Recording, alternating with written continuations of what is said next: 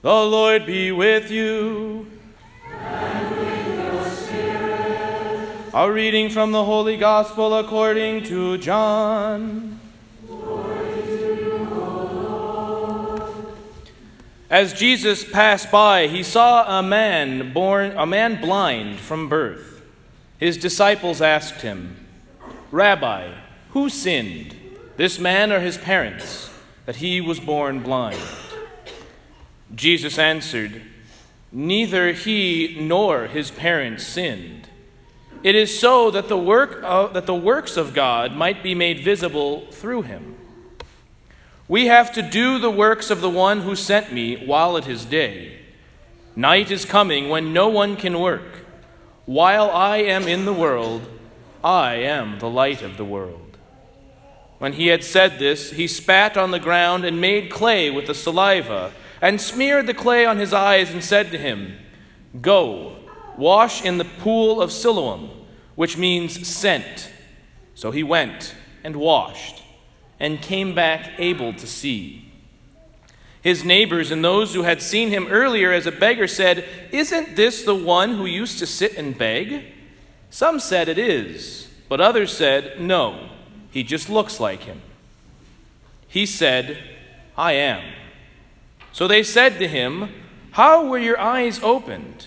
He replied, The man called Jesus made clay and anointed my eyes and told me, Go to Siloam and wash. So I went there and washed and was able to see. And they said to him, Where is he? He said, I don't know. They brought the one who was once blind to the Pharisees. Now Jesus had made clay and opened his eyes on a Sabbath. So then the Pharisees also asked him how he was able to see. He said to them, He put clay on my eyes, and I washed, and now I can see. So some of the Pharisees said, This man is not from God, because he does not keep the Sabbath. But others said, How can a sinful man do such signs? And there was a division among them. So they said to the blind man again, What do you have to say about him, since he opened your eyes? He said, He is a prophet. Now the Jews did not believe that he had been blind and gained his sight until they summoned the parents of the one who had gained his sight. They asked them, Is this your son who you say was born blind? How does he now see? His parents answered and said, We know that this is our son and that he was born blind.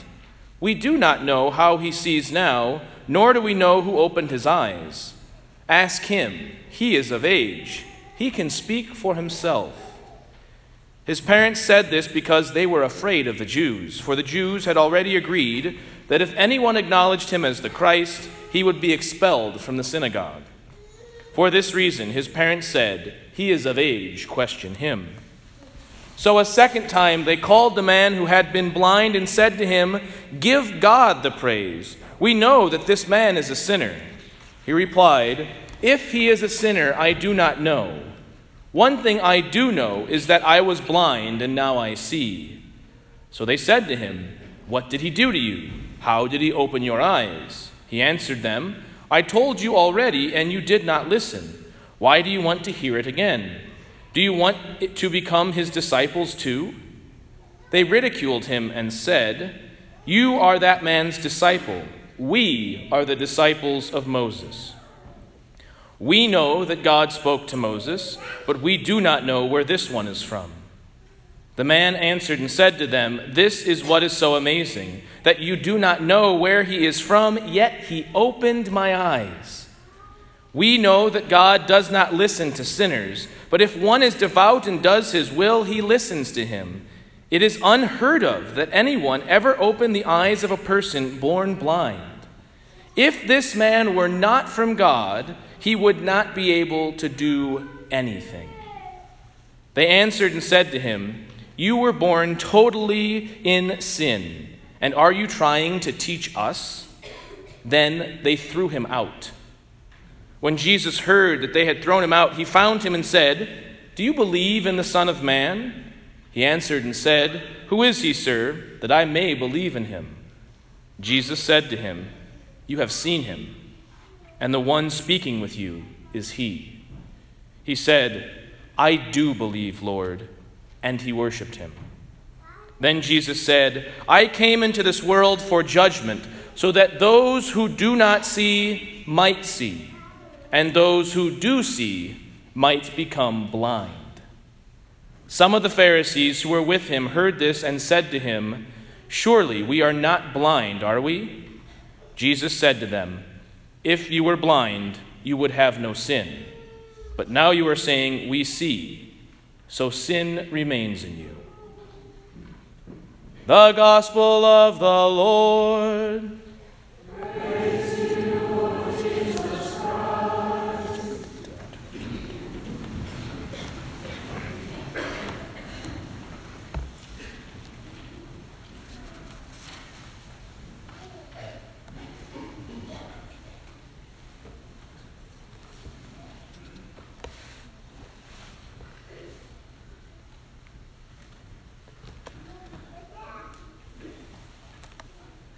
The changes in technology, particularly visual technology, between when my grandparents were children and today's children is quite staggering. Think of it. My grandparents, who were all born right around the 1920s and grew up during the Great Depression, would have been lucky as an infant and a toddler to have a mobile hanging over their bed that was probably homemade and a toy that was probably made of rags or something cheap because they didn't have much in the way of money or resources. That was about it in terms of visual stimulation. Movies were an extreme luxury, television didn't exist, and computers were the figment of crazy writers' imaginations. And yet today, it's not uncommon for children, some who are still in diapers, to know how to use an iPad. It's quite remarkable. And this has effects. It changes the way that we think, and it changes the way that we act with people. Even those who did not grow up with computers or phones or anything like that, it changes how we interact with each other. So, for instance, children who have never been the paragon of long attention spans have shorter attention spans now. And not only that, but their attention spans are linked to things that visually and auditorially stimulate them. For a child to sit and read a book is increasingly difficult because the child from the very young age is able to just overload his or her brain with visual stimuli. So it changes the way we think, it changes the way we understand and learn. This is a big thing in education. I'm sure any of you who are college professors are starting to deal with that more and more. People don't read books, they read the first and the last page and then try and find something online. All right? Don't do that. Read lots of books. And if you're a bad reader, you know what makes you a really good reader? Reading. So keep it up. All right. But it also changes the way we act. Now, I will admit that I struggled with this as much as anyone because I went six years without having a cell phone, and then I was thrust back into ministry and given an iPhone. And so it's tough. It is tough. And so it's not necessarily that we're all trying to do this, but try and have a meeting with someone or go to dinner with someone and ask them not to use their phone or to put their phone away. It's hard to do, it changes the way we interact. We have to use these things, these external things, to stimulate us. And in the gospel today, we see, and in the first reading today, we see perhaps better than any time in the history of Christianity what these readings are trying to tell us and the struggles that we all have. The first is from the first reading.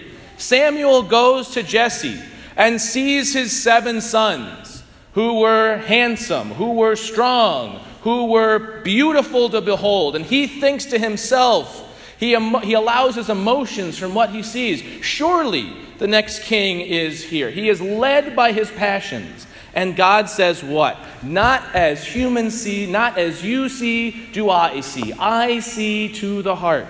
And so, this first challenge is that when we are bombarded with visual things, it is easier and easier to be led about by our passions and emotions, which is not a good thing. We see this in our culture. Our culture is a pornified culture. Our culture is about trying to entice, trying to titillate people in what they see, in what they read, in what they hear to get them to buy things. If you're if you have any doubts about this, turn on the TV this afternoon and watch the NCAA tournament. There will be beautiful, scantily clad people trying to sell you something from constipation medicine to hamburgers. This is our culture. We show something that's physically attractive and alluring, and we try to sell. We try to get your emotions to lead you. This is not a good thing. All right? We also see from what we have in the gospel kind of the other thing is that when people move beyond this emotional thing, they try to control the images that we see. They try to control the message. The Pharisees are trying to control what the other Jews see. They don't want them to see something or to hear something that isn't from them, that doesn't fit their understanding of the faith. If you have any doubts that this happens in our society to a, an exponentially higher degree than in this society, open up Twitter and flip through what people are saying about any news story. It's all about trying to control what people see and how they react to it. This is, again, not a good thing. And so, what does Jesus say to each and every one of us today? And in a particular way, to our catechumens who are preparing to see with the eyes of faith that come from the waters of baptism. What is he saying to each and every one of us today? It's that the joy you seek, the happiness you were created for, comes about only through the eyes that I give you. And it's not your physical eyes, but it's the eyes of your heart. It's the eyes of faith. You have eyes, those are a gift from God, but you also have an intellect, an ability to understand, to think, to know. And God wants all of that. The way we see the world to be formed by His love, by His mercy, by His goodness, by His beauty, by His truth. That when we see the world through the eyes of Jesus' eyes, it's easier to love our brothers and sisters. When we see our brothers and sisters, especially those who are downtrodden, those in our own community, in our own St. Paul's community, who are immigrants, who are suffering, who are struggling, it's much easier with the eyes of Christ to see them as our brother and sister, to see them as someone I am called to serve than it is if we see them through the eyes of Twitter or we see them through the eyes of, you name the social media, you name the television program. We are called to look on people with the eyes of Christ, the eyes of love, the eyes of mercy.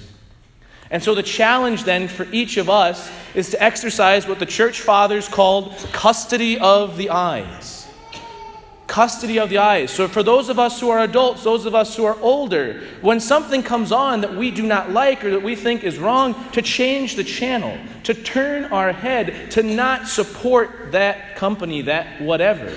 And if we have responsibility for children, to help them. If you give a child a phone, you're giving them an opportunity to access anything. And if we're not trying to help them by filtering out the software content or by helping them by talking with them and encouraging them and helping them to wrestle with and understand what they're seeing, this is how we do that. This is how we exercise custody of the eyes. We do it ourselves and then we hand it on and help those who cannot help themselves so that they understand what they are called to here and now. St. Paul, this is one of my favorite readings throughout the entire liturgical cycle. This from uh, the letter to the Ephesians. Live as children of light. When we turn our darkness over to God, no matter what it is, no matter what we are filling our eyes with, no matter what our hearts are filled with, when we invite the light of Christ into that, what wins? The light of faith, the light of love, the light of Jesus Christ. Live as children of that light. Today is Laetare Sunday, which comes from the opening antiphon, which is be joyful, rejoice. We wear pink or rose, if you want to be liturgically correct, and you should be. We wear rose twice a year in the church. The third week of Advent, the fourth week of Lent. Why? Because it's a symbol of joy.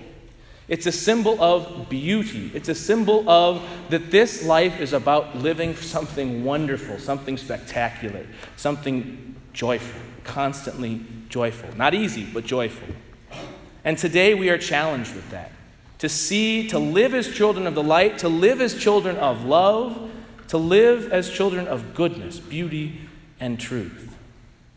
And so we have a challenge when we walk out of these doors, when we go out into the world, the end of Mass, when I say to you, go in peace, I pray that you go into this world and that you see this world and you look upon your children, your friends, your brothers and sisters, your co workers, the stranger among you with the eyes of Christ, with the eyes of love.